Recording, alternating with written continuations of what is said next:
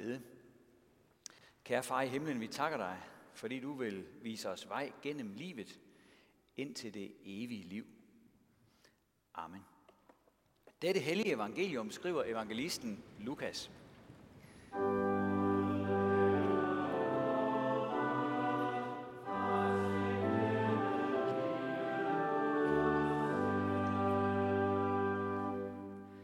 Det var nu evangelisten Johannes. Vi skal lige have det sagt rigtigt. Jesus sagde, jeg er den gode hyrde. Den gode hyrde sætter sit liv til for forerne.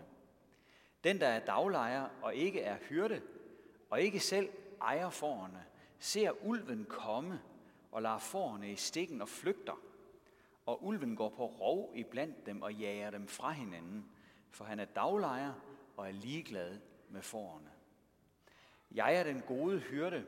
Jeg kender mine får, og mine får kender mig, ligesom faderen kender mig, og jeg kender faderen. Og jeg sætter mit liv til for forerne. Jeg har også andre for, som ikke hører til denne folk. Også dem skal jeg lede, og de skal høre min røst, og der skal blive en jord, en hyrde. Amen.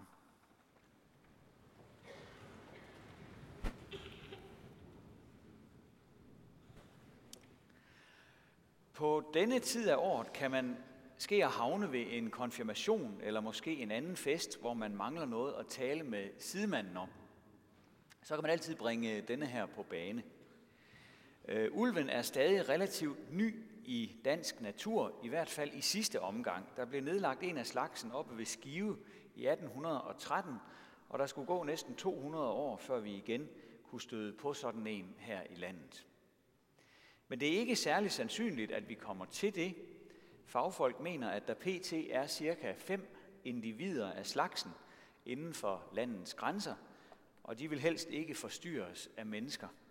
Rovdyrene holder derfor til i de store plantager, hvor de kan være i fred for sådan nogen som os. Derfra tager de så afstikkere om natten, især hvis der er får i nærheden. Får er så dejligt nemmere at have med at gøre for en ulv. De sparker ikke, som for eksempel et æsel gør.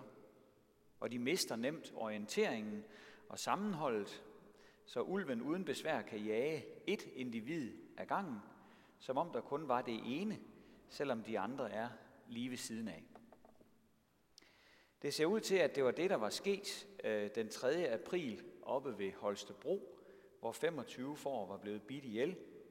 Så hvis du mangler noget stof til samtalen, så tag det emne op, så skal I nok få noget at snakke om under middagen.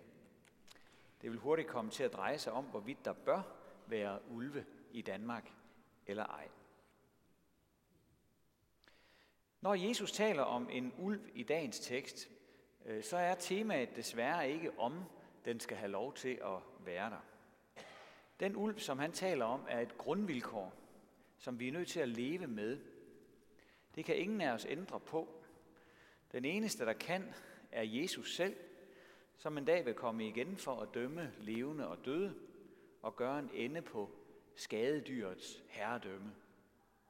Indtil da må vi trækkes med ulven, som han taler om, nemlig Guds modstander, fjenden, djævlen.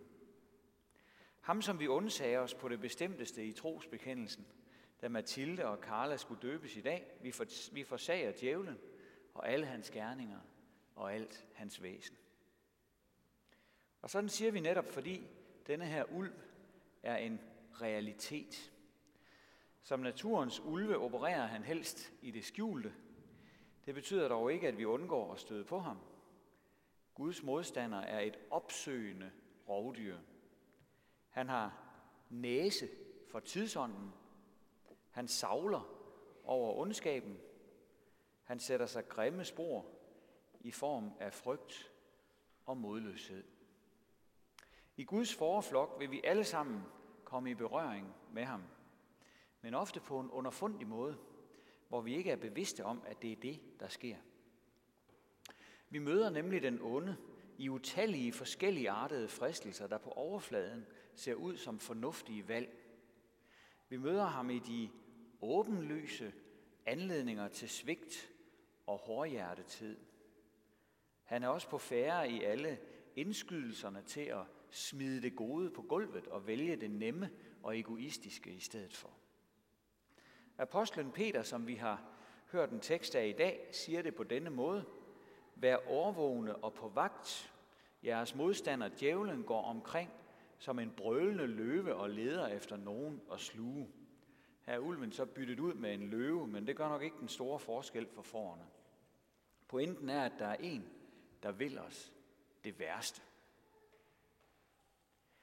Men der er også en, som vil os det bedste. Og Guds lov er han den stærkeste. Og det er den gode hyrde. Som kristne har vi en hyrde og en tilsynsmand. Det er ham, som vi er vendt om til. Vi behøver ikke at fare vild, som vi så nemt gør, når vi er under pres. Vi behøver ikke at vende os hver sin vej, som om der ikke fandtes sandhed eller løgn. Gud har givet os sin søn som hyrde i dette her skønne, men også vanskelige liv, som vi har fået at leve. Der ligger et meget markant signal i, at Jesus bruger det her hyrde-navn om sig selv. I det gamle testamente er hyrden nemlig et af Guds navne. Salme 23. Herren er min hyrde. Jeg lider ingen nød. Han, giver mig, han lader mig ligge i grønne enge. Han leder mig til det stille vand. Han giver mig kraft på ny. Han leder mig ad rette stier for sit navns skyld. Og et andet sted, som vi fik læst tidligere i dag i Ezekiels bog, kapitel 34, dette siger Gud Herren, jeg vil selv søge efter mine får og holde øje med dem, som hyrden holder øje med sin jord, når hans får er spredt rundt om ham, sådan vil jeg holde øje med mine får og udfri dem. I dag er det vigtigt, at vi standser op og lytter til det. At Jesus er Gud Herren, den gode hyrde. Ham, der vil være hyrde for os. Det er ham, som vi er døbt til at tilhøre. Det glemmer vi nemt i en forvirret verden. Vi glemmer så nemt, at vi har fået plads i hans flok, og at den gode hyrde hele tiden ser på os med sine gode øjne og viser en vej for os. Når vi glemmer det, så lever vi som om, vi stod alene i livet over for alle problemerne, al ondskaben, alle fristelserne. Men Jesus er her for os. Derfor behøver vi ikke at leve som får uden hyrde. Der står om Jesus, at når han så en stor menneskemængde, så ynkedes han over dem. Det vil sige, at han fik medlidenhed med dem. Fordi de var vilfarne og forkomne som får, der ingen hyrde har. Og det er sandheden om mange mennesker i dag. Får uden hyrde. Mange er endda stolte af at være uden hyrde. Men i virkeligheden vilfarende og forkommende. Lever uden noget egentligt mål. Dagene kommer og går. Og dagene er livet. Men hvor man kommer fra, eller hvor man er på vej hen, det prøver man at holde på afstand. Sådan skal det ikke være for et døbt menneske. Et døbt menneske er købt fri af det tomme liv. Vi er blevet optaget i den gode hørtes flok hos ham, der vil give vores liv mening og retning. Ham, der er i færd med at føre os det bedste sted hen, nemlig til den nye jord. Ham, der har givet sit liv for os og vist, at han har al magt i himlen og på jorden, vil bagefter opstå og aldrig mere dø. Med sådan en hyrde, der behøver vi ikke at flyde med tidsånden. Vi behøver ikke lade os lamme af ondskaben. Vi behøver ikke at gå til bunds i modløshed. For Gud vil tage sig af os hver især på en måde, som vi har brug for. Individuelt. Tillade mig at være en lille smule personlig i dag. I det år, der er gået, har jeg selv følt mig lidt kvæstet. Det må jeg indrømme. Nu begyndte jeg med at give et tip til bordsamtalen ved en konfirmation. I år er jeg selv til en konfirmation færre, end jeg plejer. Nemlig den, jeg har stået for på den første søndag i maj i 17 år. Nu er det meget svært at bevare pessimismen på en dejlig gudstjeneste dag som i dag, men det har ikke været så let at se på for mig, at et konfirmandhold aldrig meldte sig til, uden at jeg ved hvorfor. Det har været lidt af en mavepuster for mig personligt. Og jeg tænker, at du også har din egen historie om et eller andet, som du er kvæstet af her i livet. Måske er det sygdom, der sætter nogle håndfaste begrænsninger for dig. Eller måske føler du, at du er faret vild i livet. Du tog nogle valg, og nu står du ligesom i en blindgyde og ved ikke, hvad du skal stille op. Det kan også være, at du er en, som egentlig føler dig stærk, men at du mangler en vidshed om, at Gud er der for dig. At du midt i din styrke har brug for og se et formål med dit liv. Måske ved du med dig selv, at det at være kompetent ikke er det samme som at kunne se en mening med tilværelsen. Så er det godt at høre, at det er sådan nogen som os, i al vores forskellighed, som Gud vil være hyrde for. Og det har vi jo hørt rent ud i dag. De vilfarne vil jeg lede efter, siger Gud. De bortkommende vil jeg føre tilbage. De kvæstede vil jeg forbinde. De syge vil jeg styrke. De fede og stærke vil jeg passe på. I dag skal jeg række hans invitation videre til dig. Og det gør jeg gerne, ikke som en, der er stærkere eller mere bedre vidende end dig, men som en, der har fundet en meget stor mening i at være med i hyrdens flok. Han siger, mine får høre min røst, og jeg kender dem, og de følger mig, og jeg giver dem evigt liv, og de skal aldrig i evighed gå fortabt, og ingen skal rive dem ud af min hånd. Det er derfor, jeg vil opfordre dig til at bruge den plads, som du har fået i hans flok. Den plads, som han har givet dig, da du blev døbt. Lyt til ham. Lær hans stemme at kende.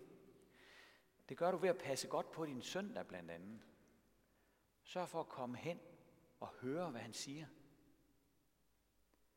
I hverdagen kan du også lære hans stemme at kende ved at læse eller høre noget god forkyndelse.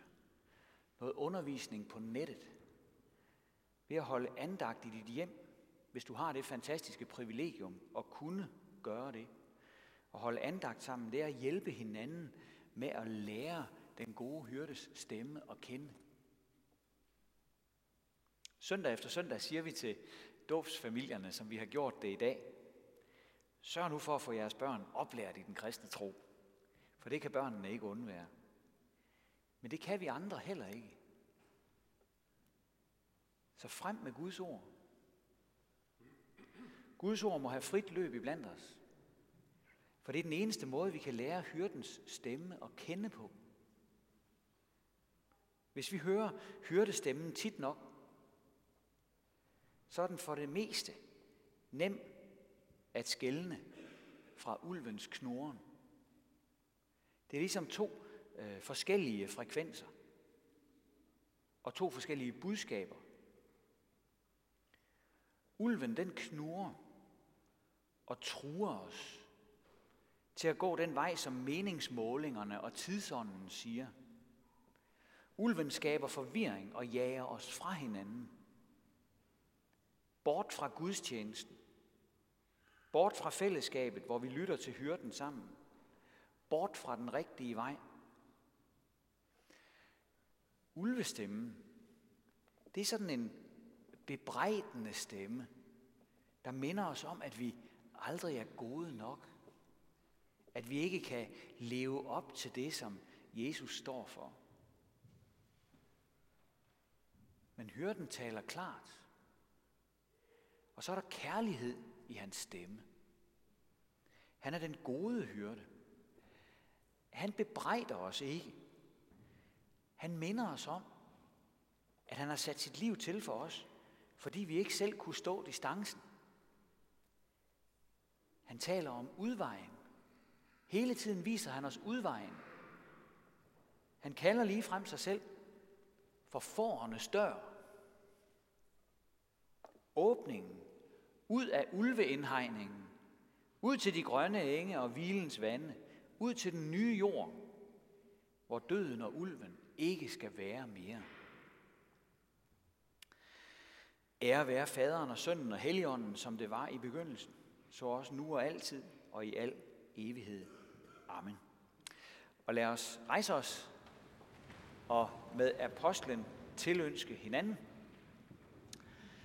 Hvor Herres Jesu Kristi nåde, Guds vor Fars kærlighed og Helligåndens fællesskab være med os alle. Amen.